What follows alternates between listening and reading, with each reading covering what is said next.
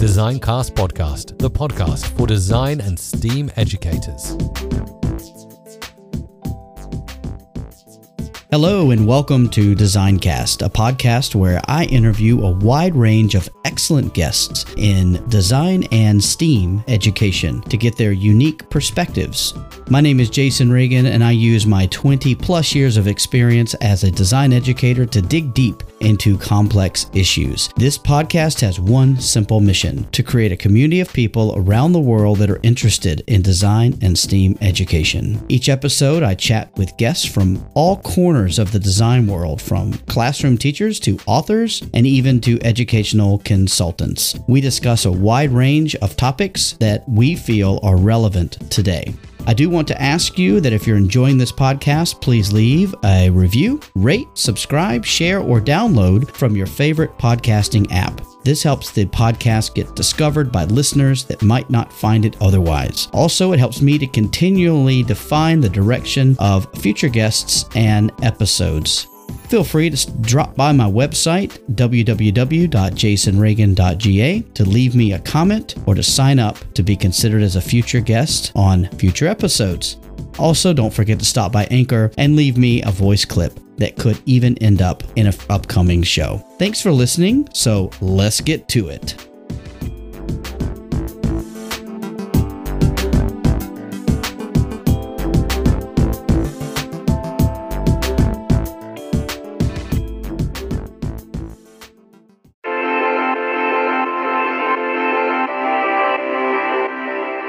A very special thanks to Mel Science for sponsorship of Designcast. Mel Science is a subscription service that offers monthly science boxes which combine hands on experiments with VR and AR technologies to engage kids in studying science. Mel Science strives to make serious science accessible, interesting, and cool. Science is about exploration, experiments, discovery, and asking questions, all of which come naturally to all children. The Mel Science approach helps nurture children's natural interest in science by giving them fun, hands hands on experiments to engage, serious detailed explanations to learn, VR and AR technologies to dive deeper. If you're anything like me and my family, it's hard to find creative ways to keep kids busy and screen free while engaging their brains, especially these days. Mel Science does all the upfront work for you so you can spend more quality time tackling projects together and they won't even know they're learning. I recently received a kit and it's really exciting all that comes in the box. There are many different activities and experiments in each kit, which are enhanced through the integration of VR and AR. With Mel Science, there's something for every kid, including big kids like me. I encourage you to check out this unique service. As an added bonus of being a listener to this podcast, you can get 60% off your first box of any of the subscriptions by using the promo code DESIGNCAST, all one word, or by following the link in the show notes. Act fast as this is an offer that is only available for one month. I can't wait to hear what you think of the service.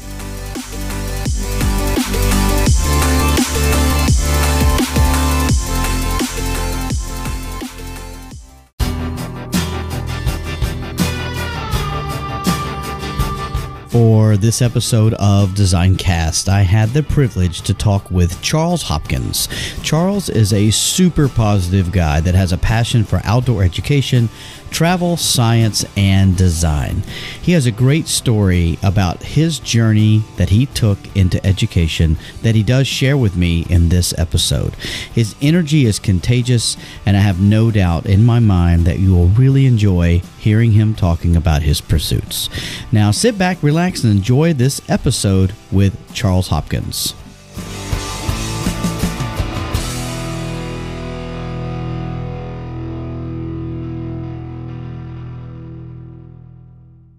Welcome back to another episode of Designcast. And today's guest, I am just so honored to have Charles Hopkins with me. Charles, how are you doing today, man? Doing good, man. Thank you so much for having me on here. I really appreciate being able to talk with you today.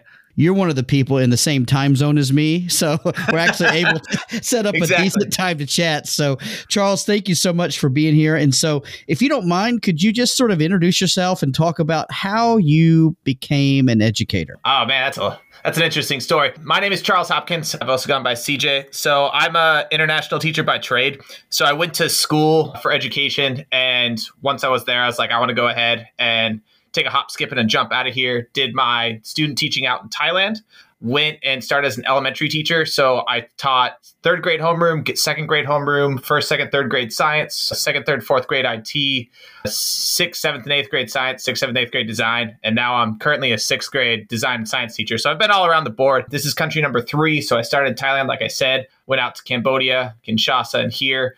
But I really got inspired through outdoor ed, actually. I stopped going to normal school when I was 16, went out to the woods and got to teach some kids out there. And when I did that, people were like, "Oh wow, you're really good with the kids." And by people, I mean the other teachers and principals. And I was like, "Nah, I don't really want to. I want to deal with those kids like me." But I ended up getting inspired and just followed along with it. And lo and behold, I'm still doing it and loving it and learning every day of my life. That's awesome, man. And and before we started recording, we were talking about you you recently moved to Korea from the Congo.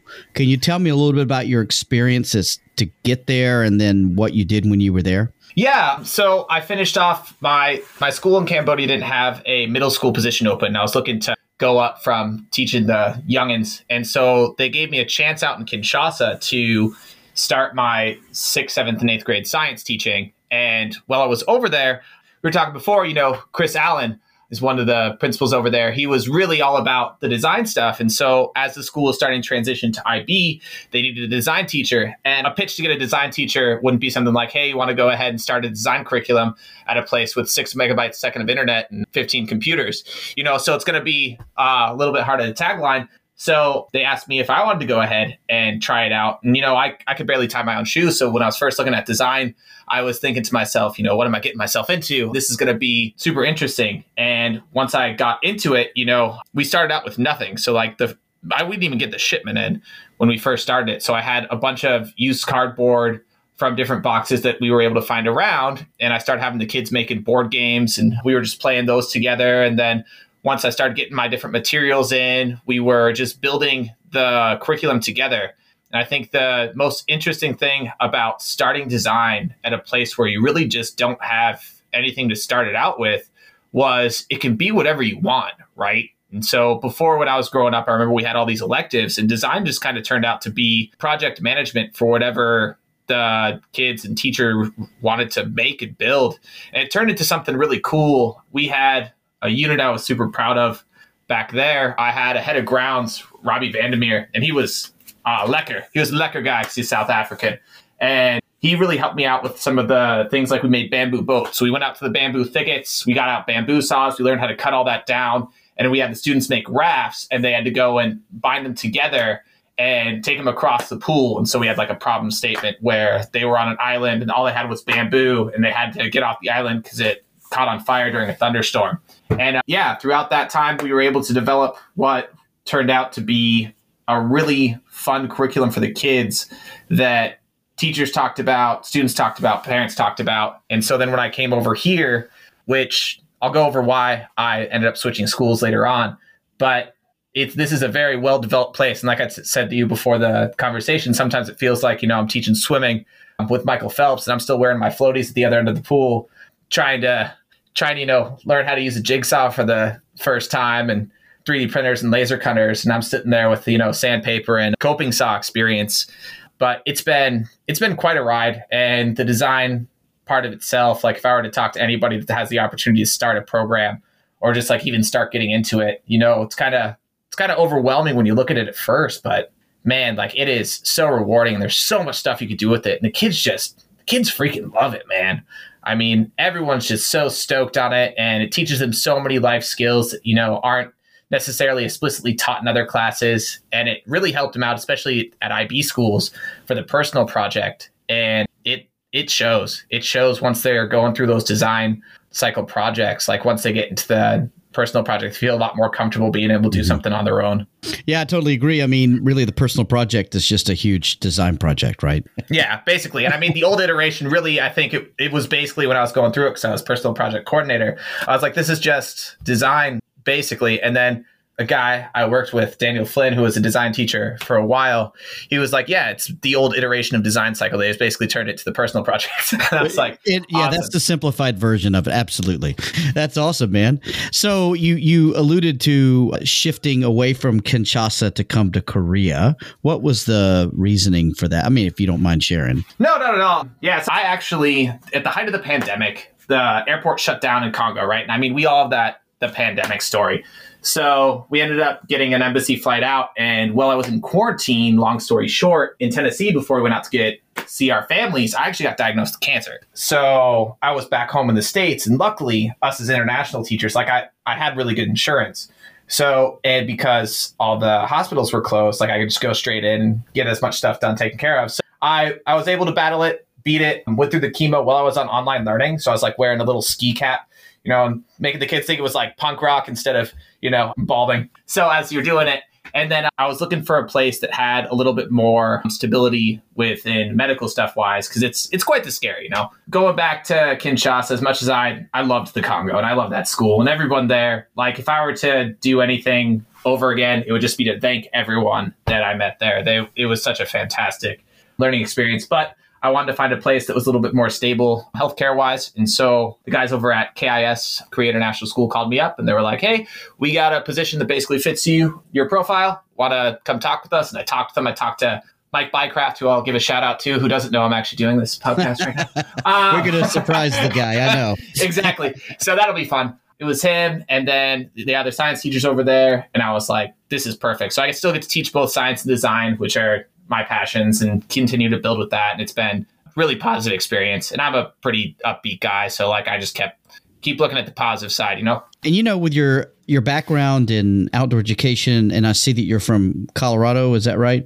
Oh yeah. Yeah. So with all of that outdoor sort of background, Korea, believe it or not, people haven't been here don't probably understand that it's really, really green in Korea. There are a lot of parks. There's a, a, whole line of mountains that go from one end to the other. And there's a ton of things to do outdoors wise. You can surf, you can do all kinds of different things to snow ski.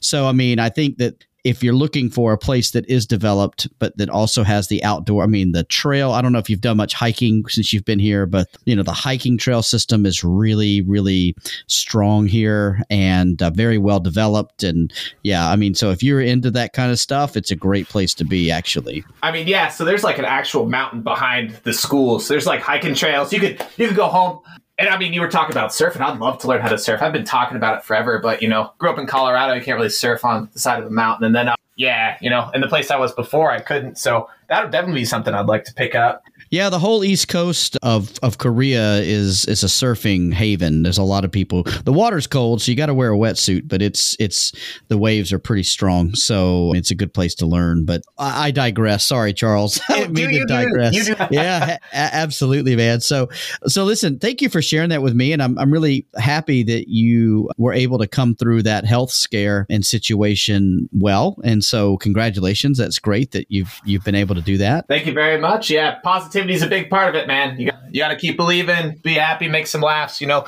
eat tons of food while you're going through any any medical treatment. You know, doesn't matter if it's Taco Bell, just take it up. right there, you go, man. And and so listen. So tell me what it, what's your impressions because you've just arrived in Korea. What six months ago? Yeah. So what do you think so far? What do you think of the country? What do you think of the school situation you're in? Tell me a little bit about what you're doing at the school. That would be great to hear. Oh, no worries. I guess for the country itself, I have a cousin here, which is pretty cool. So I haven't lived next to family in a long time, so that's been pretty dope. But as for like really getting to know Korea, I think because of the COVID situation, I haven't really gone out and about very much. I knew there were some places I wanted to go see some bands and maybe some different activities, but uh, we went to Seoraksan, I think is what it's called, National Park, beautiful area. Everyone here is like super nice and friendly, but really to go out a lot of the social stuff, I'm kind of waiting for the pandemic to get a little bit close in order to to do that. But the school's been awesome. Like I've loved the people I work with. Like I'm on this really cool floor and everybody there, we always have lunch together and talk with each other. As for the design classes too, like I'm working with sixth graders in woodworking. I never thought in my life I'd be, you know, sitting there with a sixth grade student being like, here's how to use some electric power tools. And that's been really awesome. And that program's developing really well. We're doing a Vex robotic tournament. I believe you guys are doing it over there as well. And it's been really cool working with Benny. I'll try to get him on next time we're on the tournament to talk with you.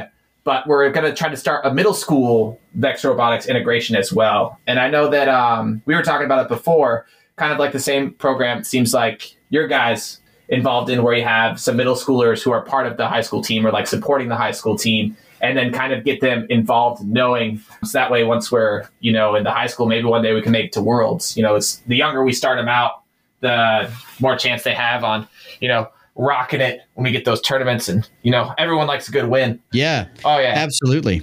Yeah you know in the the vex you know sort of the vex circuit in at least in sort of international schools in Korea, is quite strong, and teams come from Jeju and other places to compete when we can compete in person. And so it's a pretty um, exciting time to watch those things, you know. And and so outside of the states from where I used to teach, and we had robotics competitions, this is a really really active place, and so it's really cool. You guys are are, are still taking part in that. That's awesome. So tell me some of the things you're doing at school that you're really enjoying and that have been easy for you to sort of take up from your your previous role? A big difference for me is I mean, you're you're an IB school and so going from a curriculum where you have those, you know, criteria A through criteria D guidelines and they use ITSD for their assessments here. and They're going through a standards based teaching and learning model, which I really enjoy. It's something I looked up a lot when we were transitioning actually over to IB because I wanted to see how that integrated into criterion based grading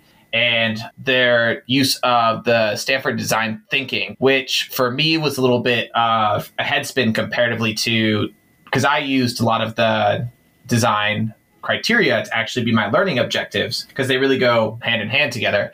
And so just kind of having that taken away and having something else replace it has been something that I've been kind of working on and getting to know a little bit better. And it just opens up so many more doors, the more different ways you see how this thinking can come into fruition for these students. And we're, what is it? Justin's been showing me all the stuff that he does in that design realm. And one of the projects I just really enjoy with him is this door sign project. And so really focusing on empathizing and having the students have another student client and that person has to explain to them how to make a door sign. And he's devised this empathy interview and talking with them throughout and really doing orthographic drawings of what they want to be able to produce and create and they actually, you know, get the wood and create it and give it to that person at the end of the project. And when I first heard about it, I was like a little bit worried because um, I wasn't sure how the students would react with not being able to make their own, you know, thing the first time they they have the opportunity to make something. And all of our kids have been super awesome about it, and they love talking with each other, and they're supporting each other throughout, and they're accepting of their ideas. If um, a student has a creative idea and they come up to them, like I've never heard another student say no, or another student like really be disappointed with what they got as an end result. They don't always take it home, but I think that's been something really cool that's been developing and growing. No, that's great, man. I mean, honestly, once we sort of have these restrictions uh, lifted, I, have always wanted to come over and see you guys' facility. So hopefully I can get over and see it, and then you guys could maybe come over this way as well and check out what we have. But yeah, I mean, it's it's it's nice to see what's happening around. And you're right, you know, transitioning from criterion to standards based and back and forth, vice versa. You know, it's not always easy. So yeah, thanks for sharing that with me, Charles. Let me ask you, other than the, the like the standards based and and the criterion based and things like that. What are you most excited about as you move forward in your role right now? My role right now, I want to eventually, as I'm growing and developing, besides learning how to use the laser cutter and 3D printer, I want to eventually create something that built off an old project I did. Everyone has that one project they look look back at and they're like, that was like really cool. And my old one was I had actually ordered a bunch of pallets of cardboard and I got a bunch of flack at a staff meeting because I was using our money to order cardboard when everything comes in a box. And the reason was is that when I had had all that cardboard at the previous unit, I mean, it was hard for the kids to build stuff when it's taped and stapled and like the band-aids because they're trying to po- pull staples out of this and that. And so they really liked building with cardboard. I want something that was consistent within the framing of that. And throughout the staff meeting, when they were, you know, giving me a hard time about it, I just uh, stood up and I was like, you know what I'm going to do? I'm going to build tiny houses and we're going to have a tiny village and everyone's going to love it. And I did. And so it ended up being like such a cool unit because then it ended up talking about like how when you're building something for kids, it's got to withstand play. And then they were like, what do you mean withstand play? I was like, it's got to not break, right? And so they're going to go ahead and they're not going to listen to you when you're telling them like not to press open the door and not to do this, not to like run into it. So they had to take that into mind and it, they did. It was really cool. And one day, I know I was talking about it when I first came here, like once all those restrictions are lifted, maybe even getting something together where they build a winter village. And so like for like winter break or like right when that happens, like have maybe a group of passionate designers go and build like a small tiny town and then have that be like a memory because right I, I mean being being a teacher one of the most important things to me is to make memories for the the kids that are at your school and for the parents and for the community like when they look back and they go you know that's something really cool it's something really unique and that's something that we'll remember and when I had parents and students and kids talking about that tiny town, I was like, man, if there's if there's a place where I could potentially make that happen, and like looking at the materials they have here and the projects that some of their students have done, that's something that I think I'd like to do in the future with some passionate students if I get the opportunity to. So that would be something I'd like to go ahead and get started next year once I, you know, settle in I'm still fresh off the boat. And you know, absolutely. And and I know Mike has done some projects like that with monuments and all these different things. And so maybe you can find a way to tie into that or extend what he's done. And I know Benny's done a lot of work over there too. So that's pretty exciting stuff. So, I mean, Charles, this is great stuff, man. Like, I can't wait for us to connect in person and, and chat. And so, let me ask you a question I ask everybody, and that is if you could recommend one book for everyone to stop right now and read, what would that be?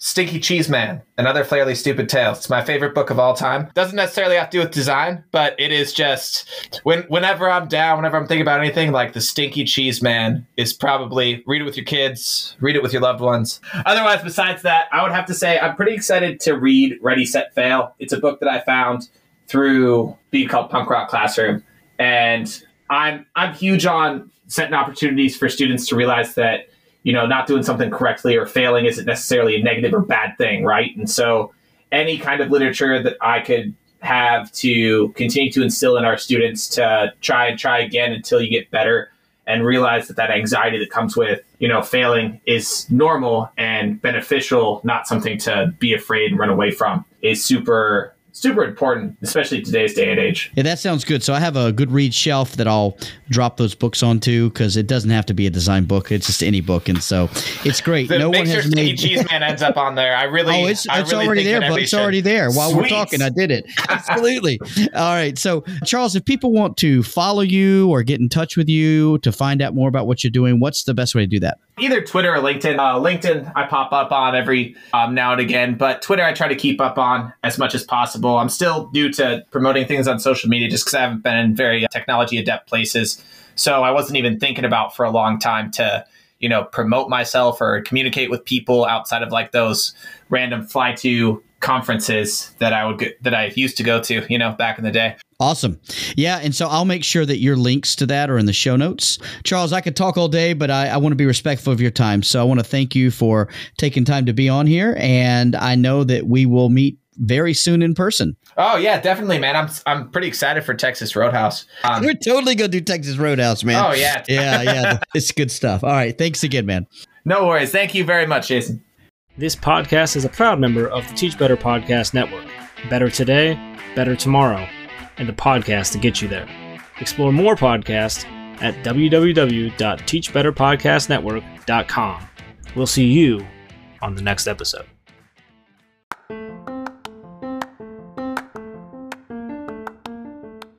I hope you enjoyed that episode of Designcast. I'm Jason, your host, and I produced and created this podcast. If you have any input, I would love to hear from you, and I look forward to seeing you again really soon.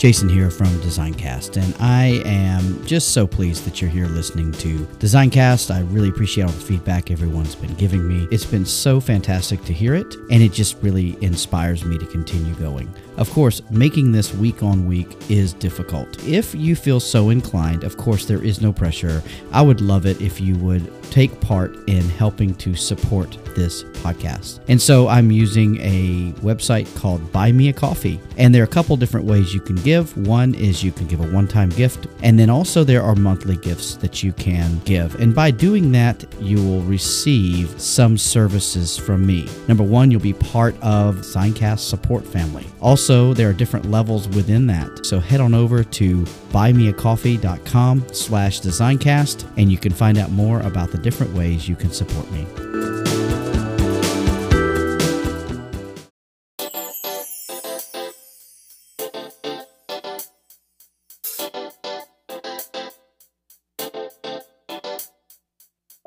I am so excited to announce the launch of a new podcast network called DNA Podcast Network. The Design Network Alliance, or DNA, was founded by Ivo Hanan and myself as a result of Designcast number 16. We talked all about the need to connect design educators globally. DNA is a collective group of like minded design educators from around the world. We have one simple mission to connect design and STEAM educators with each other and with designers that want to make a difference in design education to make it better for future generations. The DNA Podcast Network is a hub for podcasts that cover the topics around design, design and technology, design thinking, STEAM, and STEM education. If you are interested in hearing more great content, head over to www.dnapodcastnetwork.ga today. Click on the thumbnail of the podcast that you want to hear and enjoy. If you have any other podcasts that you enjoy that cover similar topics, please feel free to get in touch with me and let me know so that I can look at adding them to the network. Finally, spread the word. Share with your network